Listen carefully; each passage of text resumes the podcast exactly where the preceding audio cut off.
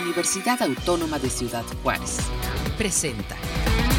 Amigas, amigos, bienvenidos a este espacio de comunicación universitaria llevado hasta ustedes a través de UACJ Radio. Mi nombre es Mayra Farías y estaré con ustedes durante los próximos minutos el día de hoy con información muy interesante porque bueno, pues les comento que el programa de movilidad docente para la creación de, de asociaciones del gobierno de Canadá eh, que tiene como objetivo fomentar que los profesores canadienses realicen estancias eh, cortas en diferentes países, eh, entre ellos justamente pues en nuestro país, México. Ha sido una convocatoria que ha cubierto todos los gastos del profesor canadiense que nos acompaña esta mañana y que el día de hoy vamos a, a platicar y a charlar con él, pues para que haya podido realizar una estancia de tres a ocho semanas Justamente esta estancia ha sido de tres semanas las que va a estar eh, impartiendo clases y colaborando en un proyecto de investigación aquí con nosotros en la UACJ. Pero para que nos hablen más a fondo eh, y nos proporcionen todos los detalles de cómo ha sido la vinculación de este programa con la universidad. Se encuentra con nosotros esta mañana la maestra Isabel Pasalagua Olivera, profesora de tiempo completo del programa de enseñanza del idioma inglés en la División Multidisciplinaria de Ciudad Universitaria. ¿Cómo está? Muy bien, buenos días a todos. Eh, un gusto estar por aquí con ustedes. Un placer tenerla por acá en USJ Radio. Y por supuesto también se encuentra con nosotros el doctor Marc Pomerlo, profesor de lingüística y traducción de la Universidad de Teluc, Quebec, Canadá. ¿Cómo está, doctor? Muy buenos días. Muy bien, buenos días. Gracias por eh, recibirnos esta, esta mañana. Justamente, justamente un placer recibirlo, doctor, y justamente para que nos platiquen, eh, bueno, pues a fondo de esto que ya daba, ya daba yo esta, esta ligera introducción, maestra, me gustaría iniciar con usted. Platíquenos, bueno, tenemos entendido que usted eh, participó en un evento virtual organizado por el Consulado de Canadá, sede de Monterrey, eh, difundido por la Dirección General de Vinculación e Intercambio de aquí de la UACJ.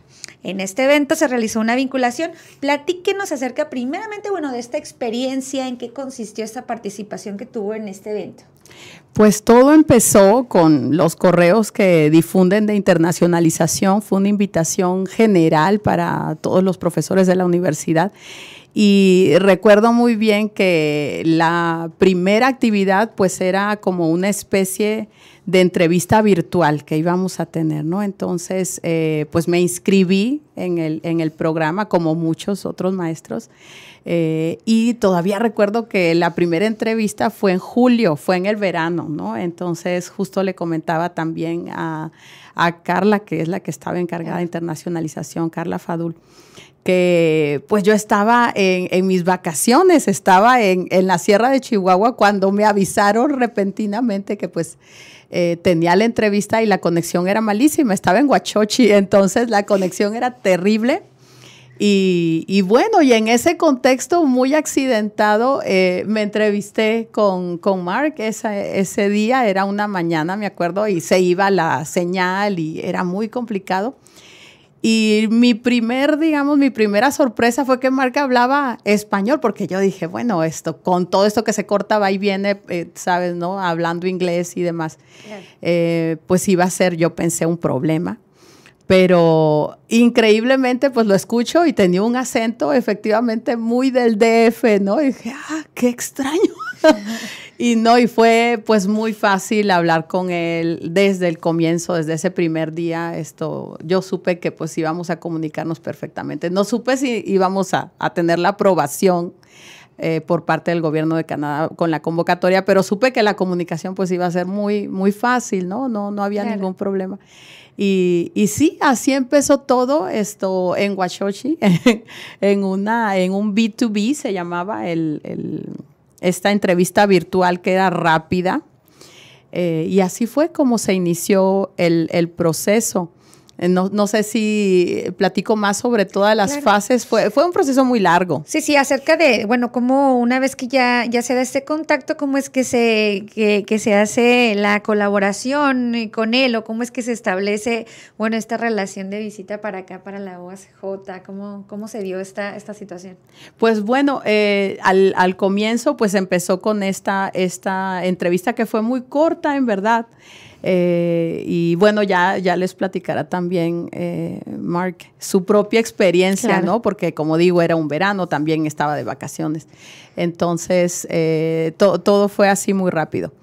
Pasó el tiempo y luego ya nos estuvimos comunicando para armar el proyecto. O sea, ya a partir de esa primera comunicación era, bueno, vamos a entrar a la convocatoria y la convocatoria pedía que se armara un proyecto, entonces teníamos que trabajar en eso y pasamos bastante tiempo, meses trabajando en, en armar ese proyecto, ¿no? Cuáles iban a ser los puntos clave que se iban a tomar en cuenta para el proyecto y qué era lo que realmente iba a ser muy necesario, muy útil para nosotros como, como UACJ, para nuestros estudiantes de inglés, cuál era el impacto que iba a tener esto, la colaboración del doctor Pomerlo.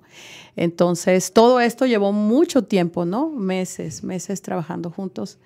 Eh, y por fin ya salió un, proyecto en el que pues los dos convenimos y también la sobre todo la experiencia de trabajo de, de, Mark, porque obviamente pues la información, el contenido, el material, todo es, es, es de él. él. hizo ese, ese trabajo, ¿no? O sea, la propuesta era qué hacer, pero al final de cuentas el contenido, todo es, es de él, ¿no? Es su trabajo.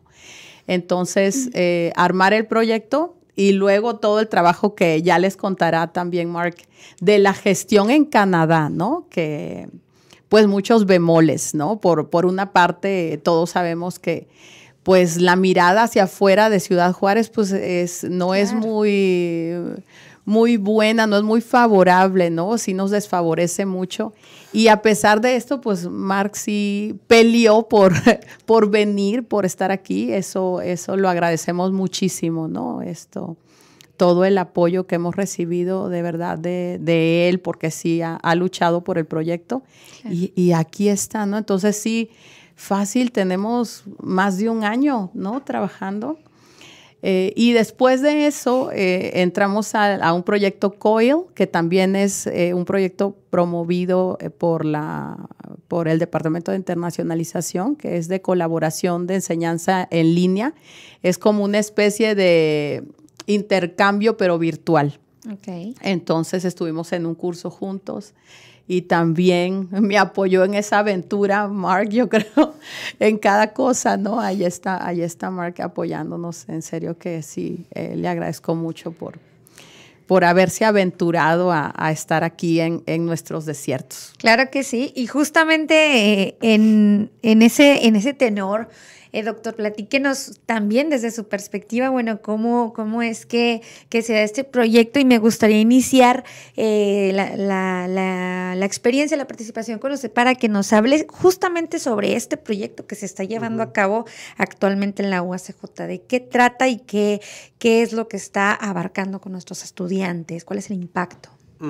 Bueno, primero cuando montamos el proyecto, tuvimos que, platicar, yo, la, la, profesora conmigo, platicamos mucho de qué necesitan, qué tienen, qué tipo de cursos tienen en Juárez, qué no tienen, ¿no? Y, que yo les podría ofrecer de lo de mis, mis capacidad, ¿no? mi, mi conocimiento, cuál de mis cosas, de mis eh, temas de investigación, de enseñanza les podría interesar, porque no les iba a presentar o hablar de temas que ya aquí hay materias o ya que los estudiantes conocen ya muy bien. Entonces era parte de eso que, que les podría interesar de lo que yo tengo por ejemplo, en mi bolsillo, ¿no? De claro. los temas y, y, eso. Entonces estuvimos uh, platicando mucho y, y varias juntas telefónicas por Zoom o por eh, Teams y buscando yo en todos mi, mis documentos, todos los cursos, porque he dado muchos cursos, cursos diferentes en, Canadá, en diferentes universidades, entonces ver cuál de estos cursos se podría adaptar al público de Juárez. ¿no? Y entonces escogimos dos temas, eh, uno que es un tema eh, bastante nuevo también para mí, eh, un curso que, que, acabo de montar en Canadá que se llama El inglés en el mundo, Historia del inglés y el inglés en el mundo. Y decidimos que lo podríamos adaptar y presentarlos aquí a los estudiantes de, de, de, inglés o los que estudian para ser maestros de inglés, ¿no? Porque mm, muchas veces estamos, em, cuando aprendemos un, un, idioma, no nos vamos a aprender el estándar, ¿no? La lengua estándar y la lengua o la lengua de nuestra propia área, ¿no? que aquí sería pues el inglés de Estados Unidos y del suroeste de Estados Unidos. Y pero la verdad los idiomas eh, son mucho más. Entonces esa idea era presentarles de dónde viene el inglés, cómo llegó a las Américas y con un enfoque en cómo llegó a Canadá y las particularidades del, del, inglés canadiense. Entonces, ese es el, curso que dimos esta semana, entonces la, segunda de las tres semanas que estoy aquí, y fue un curso que, que impartimos en CEU y con mucha participación de los estudiantes. ¿Cómo los nota? Esto es algo importante. Ah, los estudiantes estuvieron muy, muy presentes, muy atentos, muy, muy ahí preguntando, escuchando. No les veía en su teléfono o salir a comer o no. Estaban ahí sentados escuchando y, preguntando y muy, muy contentos y agradecidos de, de, de, de mi presencia. Entonces fue la relación muy, perfecta ¿no? con los estudiantes y también todos los docentes, muchos docentes y gente de, de la administración que participaron, que vinieron, asistieron al curso que se llevó a cabo esta semana.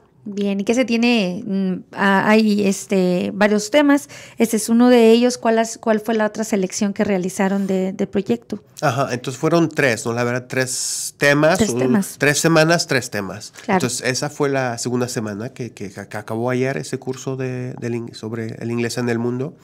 La semana pasada fue más eh, conferencias magistrales, ¿no? Más sobre eh, temas de investigación míos. Y yo, pues, mi, mi, primera área es traducción o traductología, que es la ciencia que estudia la traducción. Entonces les presenté varios proyectos sobre los vínculos o la relación entre traducción, historia y política. Entonces estuve hablando de cómo se puede usar la traducción para alcanzar ¿no? metas políticas, por ejemplo. Y en el contexto actual fue muy interesante porque pues, hubo elecciones en Estados Unidos y entonces ya mm, explicarles ¿no? que, por ejemplo, si los, candidatos a elecciones en Estados Unidos traducen, por ejemplo, en el sur en español, a ver si van a tener más apoyo de parte de la comunidad eh, hispanohablantes. ¿no? Entonces, todo ese tema de cómo eh, usar el lenguaje y la traducción y la lengua de la gente a quien estás hablando, sí te puede ayudar a, alcanzar metas políticas. Excelente. Esto sería en la segunda semana y pues bueno, ya sería abarcando la, siguiente semana, ¿no? ¿Cuánto tiempo lleva actualmente? ¿Dos semanas? Ya dos semanas. Entonces, la primera semana las conferencias sobre traducción y política. También me conocí mucha gente, ¿no? Visité la universidad y me llevaba por todos lados y conocí mucha gente. Y, y entonces fue la primera semana. La segunda, el curso sobre el inglés. Y la semana que viene, la próxima, es un curso, o más bien un taller de traducción que vamos a llevar a cabo. Yo creo que ah, muchos estudiantes ya están esperando lo que quieren, porque cuando platicamos, yo y la maestra, pues nos dimos cuenta que era algo que a lo mejor hacía falta, ¿no? En, la UACJ, cursos de traducción, ¿no? Entonces yo, yo impartí muchos cursos de traducción en Canadá, eh, pero normalmente inglés-francés. Eh, pero esta vez ya lo vamos a hacer inglés-español. Entonces la próxima semana tenemos cuatro días, un taller así de traducción eh, español-inglés, del, del, inglés al español, la verdad. ¿Cómo encuentran los estudiantes en cuanto al tema del inglés? Pues por el momento no, o sea, vinieron muchos a mi curso y sí me hablaban, pero poquito, ¿no? Oh, gracias por estar aquí o podemos hacer una foto. Pues, y me hablaban en inglés a veces, a veces en español. Bueno, ya ves, cuando uno se da cuenta que el otro habla tu idioma, pues la gente siempre va a lo más fácil, ¿no? Entonces muchos me hablaban en español. Pero también algunos me hablaban en inglés, pero ya unas frases, unas cositas. La verdad no he podido evaluar muy bien el nivel. Eso creo que lo veremos la semana próxima, cuando vamos a trabajar todos estos textos que los van a tener que leer y que entender.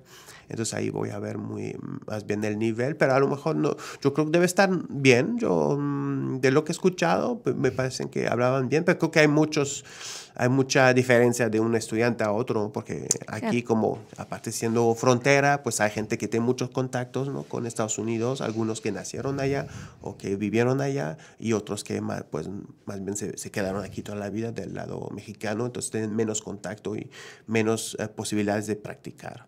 Entonces yo creo que ah, debe haber de todos los niveles. Bien. Eh, en, en, este caso, maestra, eh, maestra Pasalacua, háblenos por favor de las fortalezas que ha identificado usted eh, durante este, durante este durante estos proyectos, durante este proyecto. ¿Qué, qué encuentra usted para poder aplicarlo durante sus clases con, con los estudiantes, maestra? Bueno, eh, en primer lugar, pues se extendió definitivamente el, el, conocimiento, ¿no? Si hablamos de los contenidos, o sea, el, doctor Pomerlo nos trae una mirada de las variedades del inglés y específicamente su expertise en, en, Canadá, ¿no? Hemos visto no solamente el inglés canadiense, pero las influencias de otras lenguas como el francés, eh, lenguas indígenas, o sea, toda, toda esta área, la verdad, para nuestros estudiantes, pues completamente desconocido, ¿no? Entonces, eh, tuvo que empezar desde la historia, eh, la influencia de otras comunidades, la influencia de otras lenguas, eh, incluso eh, algunos eh, conceptos de semántica, ¿no? préstamos y conceptos que algunos de ellos todavía no, no han visto. Entonces, todo esto ha sido pues muy enriquecedor en cuanto a conocimiento, en cuanto a contenido, pero además en cuanto a experiencia, porque obviamente pues nos da su mirada, su perspectiva desde otro país, ¿no? Cómo, cómo él está viendo el idioma, la lengua desde otro país, cómo todos estos eh, eh, misunderstanding, estos, estas formas erróneas en, las que a veces nosotros tendemos a conceptualizar un idioma, ¿no? Esto es erróneo, eh, esta forma de hablar es incorrecta o todo eso, ¿no? Finalmente lo vamos entendiendo desde la historia, no, no, no vemos el lenguaje como algo erróneo, incorrecto, malo, sino como un proceso histórico, ¿no? Entonces creo que en los cursos, en el curso específicamente de la semana pasada, vimos muy clara esta influencia de la historia, este estudio diacrónico, ¿no? Como históricamente todo tiene un, un porqué, no es que la palabra esté maldicha, sino que hubo una razón por la que esta palabra se transformó en otra palabra, porque vino de otro idioma, incluso estas falsas creencias de que esta palabra viene, no sé, de, de una, de otra lengua y no que viene a lo mejor de la misma lengua, pero en otro momento, ¿no? O otro grupo social que se unió o mezclas, en fin. Todo, todo esto, ¿no? Toda esta mirada, esta experiencia es muy valiosa porque a veces creemos, como estamos en, en un entorno local, que es eh, una cuestión nada más de nosotros, ¿no? Nadie más vive.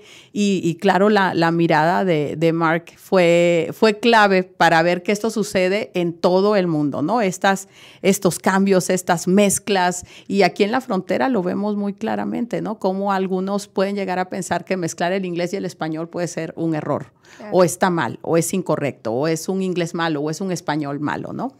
Y justamente en, la historia de, los ingleses, en las variedades del inglés, podemos ver que simplemente pues es parte de la, del desarrollo de una lengua, ¿no? Parte de su historia, parte de su cultura, parte de la vida misma, ¿no? De, de, todos los que, los que vivimos la lengua, porque finalmente nosotros hacemos la lengua. Entonces, eso y por otro lado, pues sí, o sea, su, el ser humano que es Mark, ¿no? Porque Mark, la verdad, esto eh, es una persona que viene y digamos que se, él, él, está rápidamente integrado aquí, ¿no? O sea, no, no ha tenido ningún problema. Yo pensé, bueno, no sé, el clima, esto, lo que sea, ¿no? El polvo del desierto, eh, la comida, ¿no? Y, y, Mark es una persona eh, de verdad un un ciudadano del mundo, ¿no? Que inmediatamente viene, se integra esto, el, incluso las dificultades de viajar hasta Seúl, ¿no? Porque sí está muy lejos, esto está en medio del desierto. Eh, todo lo que implicó y sin embargo, bueno, Mark eh, estuvo todos los días muy temprano esperando esto que lo lleváramos y muy tarde, muchas horas, ¿no?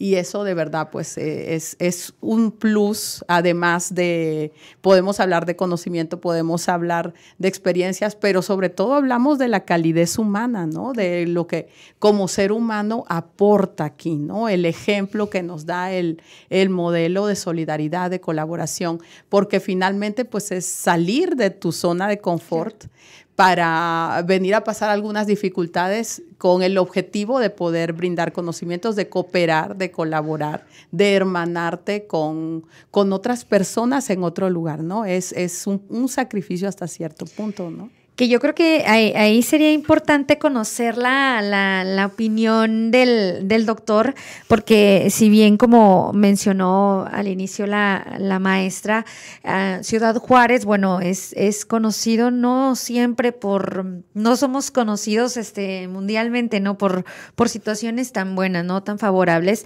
Sin embargo, ¿Qué es lo que pensaba, eh, doctor, antes de, cuál fue la impresión que tenía cuando, cuando ve Ciudad Juárez? Claro, venir a aportar y, lo ha demostrado en, este, en estas semanas, maestra, pero su impresión, ¿cuál era? ¿Se encontró con otra perspectiva distinta al llegar? ¿Cómo, cómo fue esta, esta visión que tenía pues de nuestra ciudad, de nuestros estudiantes, de nuestra universidad? Pues yo no tenía realmente una imagen ¿no? en la mente antes de venir porque pues esas imágenes normalmente están falsas, ¿no? Están basadas en lo que se escucha en la, radio, se ve en la tele, o que dice la gente, que la mayoría nunca han ido, la verdad. Entonces yo, este, cuando platicamos al principio con la maestra y, y ni me fijé en que pues Ciudad Juárez puede tener esa mala reputación. A mí, no, a mí no me importaba porque realmente todos los lugares pueden tener una reputación, pero cuando llegas te, das cuenta que es otra cosa, ¿no? La reputación o, lo que nos llega a Canadá o al extranjero, pues son las cosas que les gusta más a ciertos medios y porque eso vende, ¿no? El periódico se vende cuando hay noticias así, pero la verdad yo pensaba, pues mi, idea siempre es, pues hay millones de personas, ¿no? Que viven ahí. Yo viví también en la Ciudad de México y hay gente, pues si hay 10, 15, 20 millones de personas que viven allá, no puede ser tan mal, ¿no? Entonces eso era mi, la misma opinión que tenía de Juárez. Y yo había viajado también un poco al norte, pasado por ciudades fronterizas y tenía ya esa idea, esa imagen de lo que, que va a ser, pero por haberlo visto y no por lo que decía la tele, ¿no? O que decían en YouTube o que dice, dice gente que nunca han venido. Um, entonces, para mí nunca fue un problema, pero como lo, lo comentó la, la, maestra, fue un poco un problema para la administración universitaria mía, ¿no? Al principio, porque Canadá tiene una lista de lugares no recomendables y está básicamente todo el norte de México. Pero yo creo que la gente que hace esas listas tampoco han venido, ¿no? Es que lo que han visto en la tele y, y, creen que todo es así. Pero la, la, la, la, verdad, yo tuve que hablar con mucha gente en la universidad hasta, hasta el subir hasta arriba hasta rector de la universidad y, decirle que no, no, no pasa nada. Yo he ido mucho a México, hablo el idioma, en la universidad van a estar pendientes, me van a llevar a todas partes y pues yo no voy a andar en lugares peligrosos y, lugares peligrosos hay en todas las ciudades del mundo, hasta mi propia ciudad puede haber lugares peligrosos.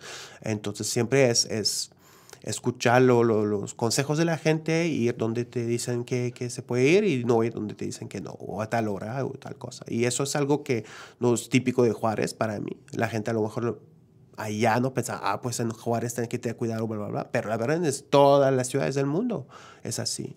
Entonces, ah, para mí nunca fue una preocupación realmente la, la seguridad y la, la, reputación, ¿no? ¿no? Y como le comenté también muchas veces esta semana a la gente, a mí me interesaba venir aquí, ¿no? Porque es diferente y estoy seguro, estaba seguro que iba a tener su encanto y la verdad estoy muy, muy, ni sorprendido, pero muy, este, ¿cómo decir? Me lo esperaba, ¿no? La verdad que iba a estar muy bien, pero por eso no estoy sorprendido, pero la verdad fue aún mejor, ¿no? De lo, de lo que me imaginaba y la calidad de la universidad, de los estudiantes, de los maestros, es tan buena como cualquier universidad de, de, Canadá. Respecto a eso, ¿qué, qué fortalezas específicamente encuentra eh, como docente? Eh, ¿qué, ¿Qué fortalezas se encuentra en nuestra universidad, doctor? Como institución.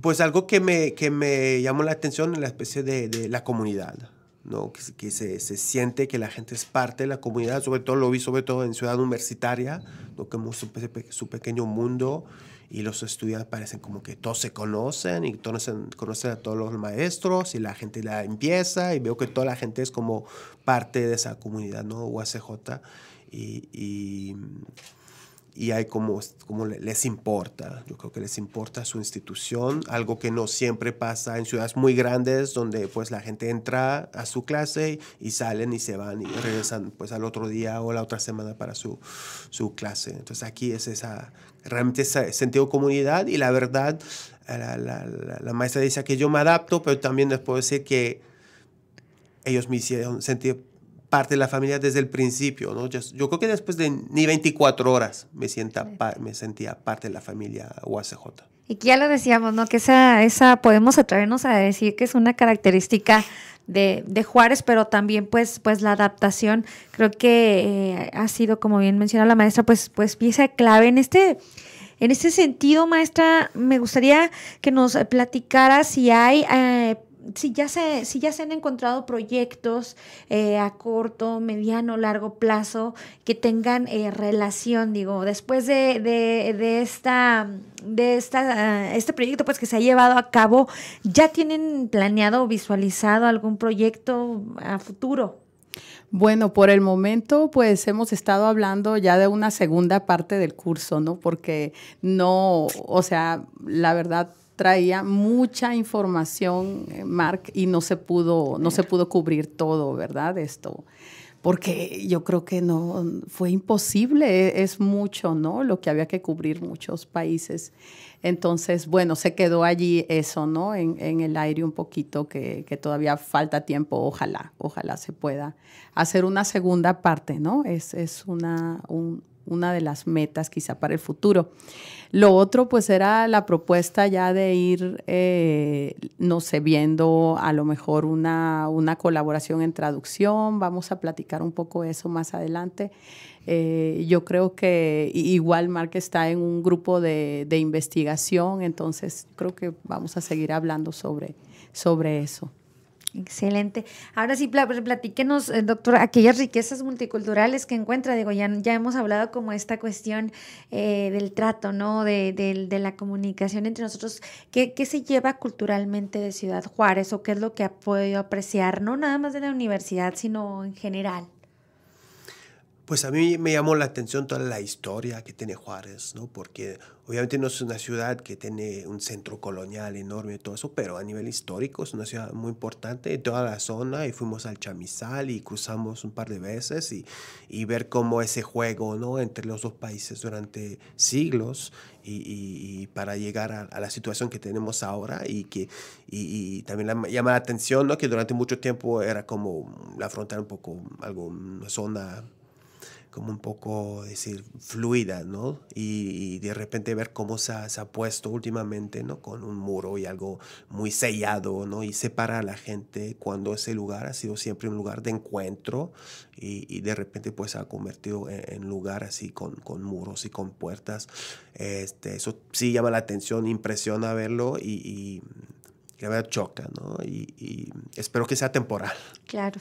Pero la verdad nos pasa también en, la, en, Canadá, no tanto, no puse un muro así, pero la frontera es mucho más difícil eh, de pasar y, pues antiguamente las, las, poblaciones indígenas pues pasaban ahí, no había frontera y hasta mis propios antepasados, ¿no? Los canadienses pues iban a Estados Unidos sin, sin nada, cruzaban la frontera y, y, ahora se ha puesto ese, esos muros, ¿no? Esas paredes entre países y no solo aquí, ¿no? También en Europa muchas partes del mundo.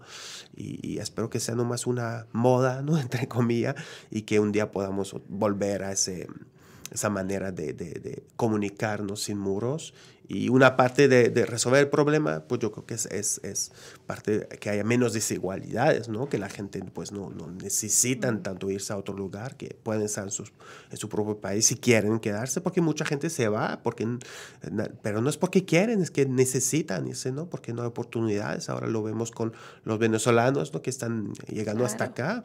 Y, y, no es porque no quieran estar en Venezuela, pero es problemas de, de, de desigualdad, ¿no? Entre los países y y pues ojalá un día haya más, un poco más de, de, que la gente comparte un poco más las riquezas, ¿no? Y que haya menos, menos abuso y, y, que pues así podamos volver, ¿no? A fronteras un poco más abiertas. Claro. Uh -huh.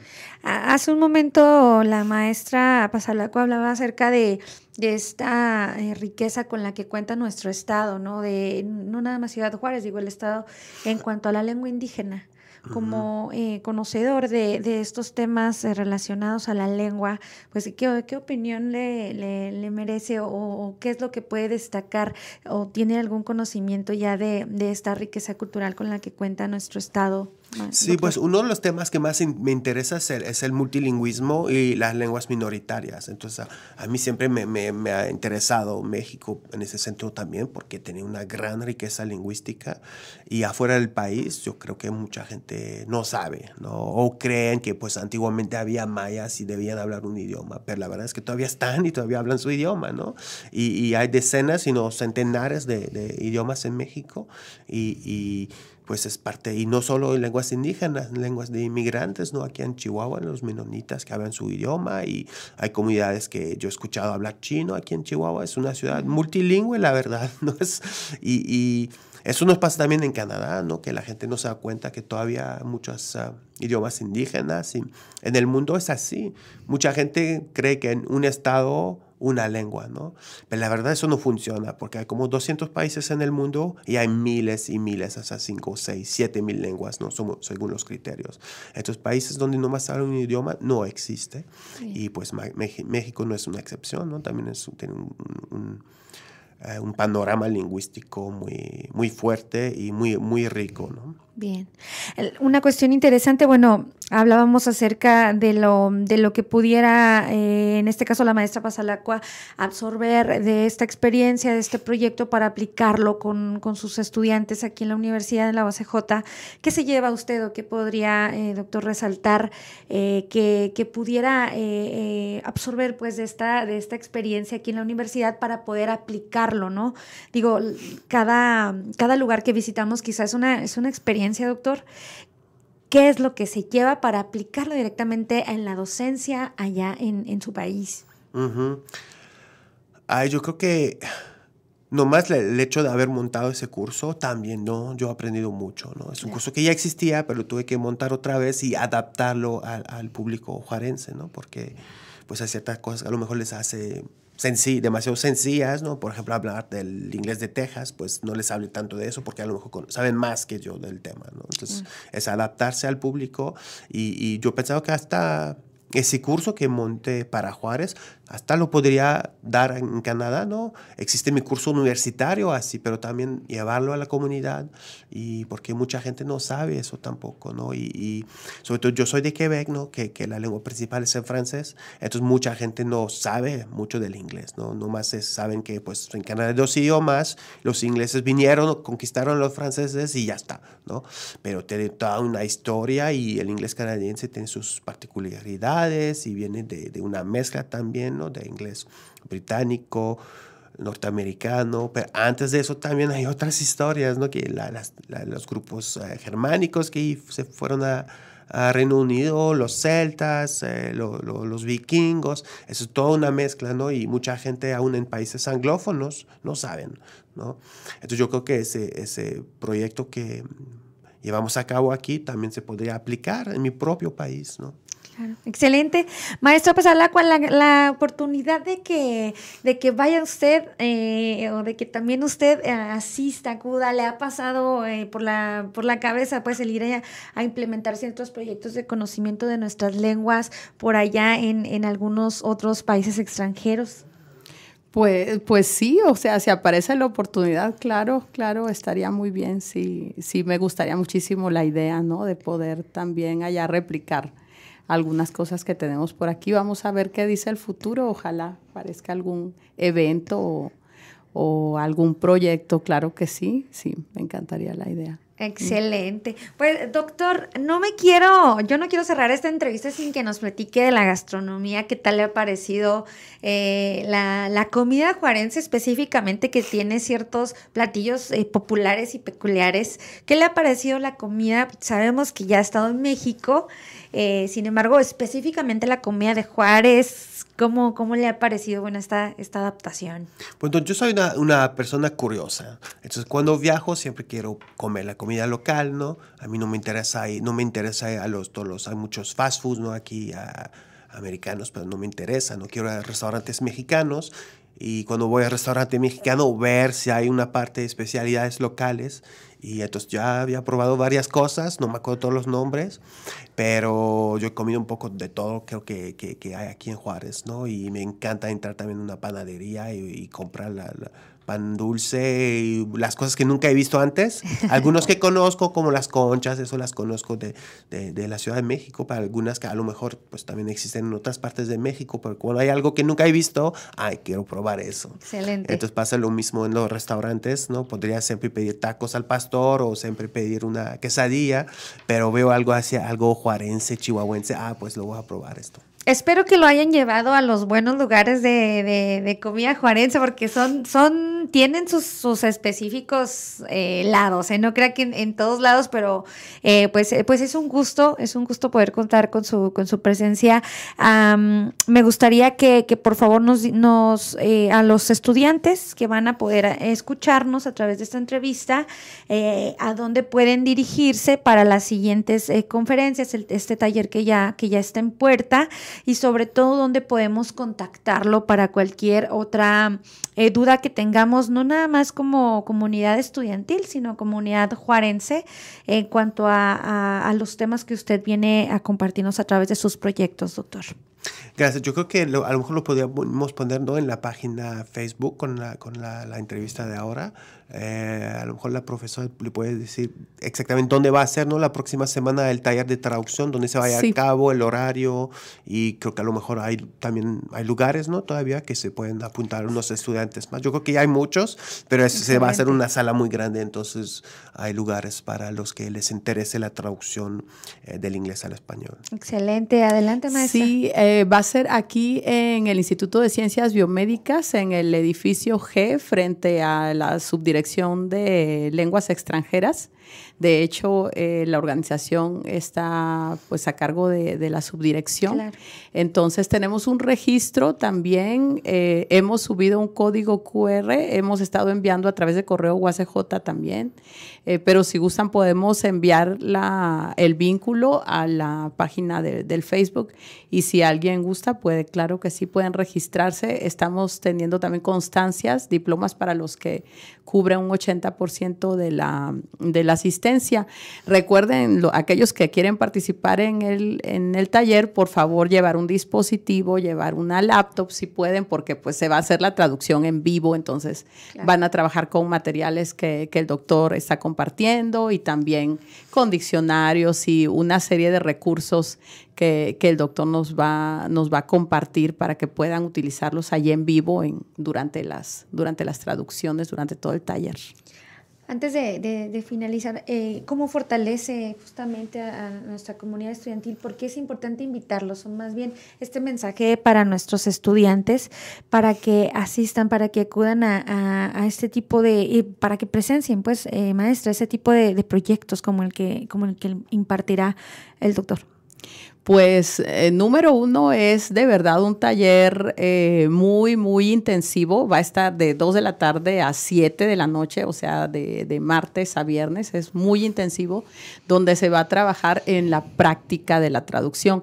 Lo cual, bueno, no, no me atrevo a decir que nunca ha habido en Juárez, pero, pero la verdad creo que pues no tenemos esas oportunidades. Al menos yo nunca he visto que hayamos tenido una oportunidad. Si es una oportunidad única en la subdirección de lenguas extranjeras están muy contentos. Tenemos muchos, certifica muchos certificadores, peritos traductores, que eh, pues es, están solicitando un taller como este. Entonces, de verdad es muy beneficioso por, por un lado el conocimiento los recursos que se van a compartir. Por otro lado, la práctica en sí misma, que nosotros no tenemos estas, como, como repito, estas oportunidades aquí en Ciudad Juárez.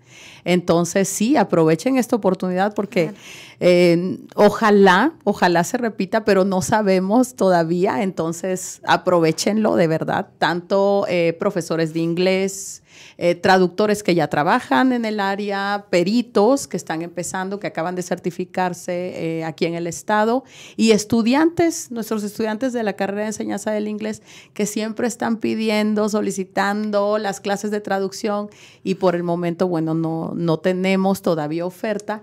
Pero ahora tenemos este taller, así que este es el momento de registrarse, de aprovecharlo y de asistir. Todos son bienvenidos. Sin duda alguna, aprovechar la presencia del doctor Mark Pormenlo por acá, por Ciudad Juárez. Y como bien menciona la maestra, pues esperamos eh, tenerlo y contar con su presencia nuevamente acá en la, en la UACJ, doctor.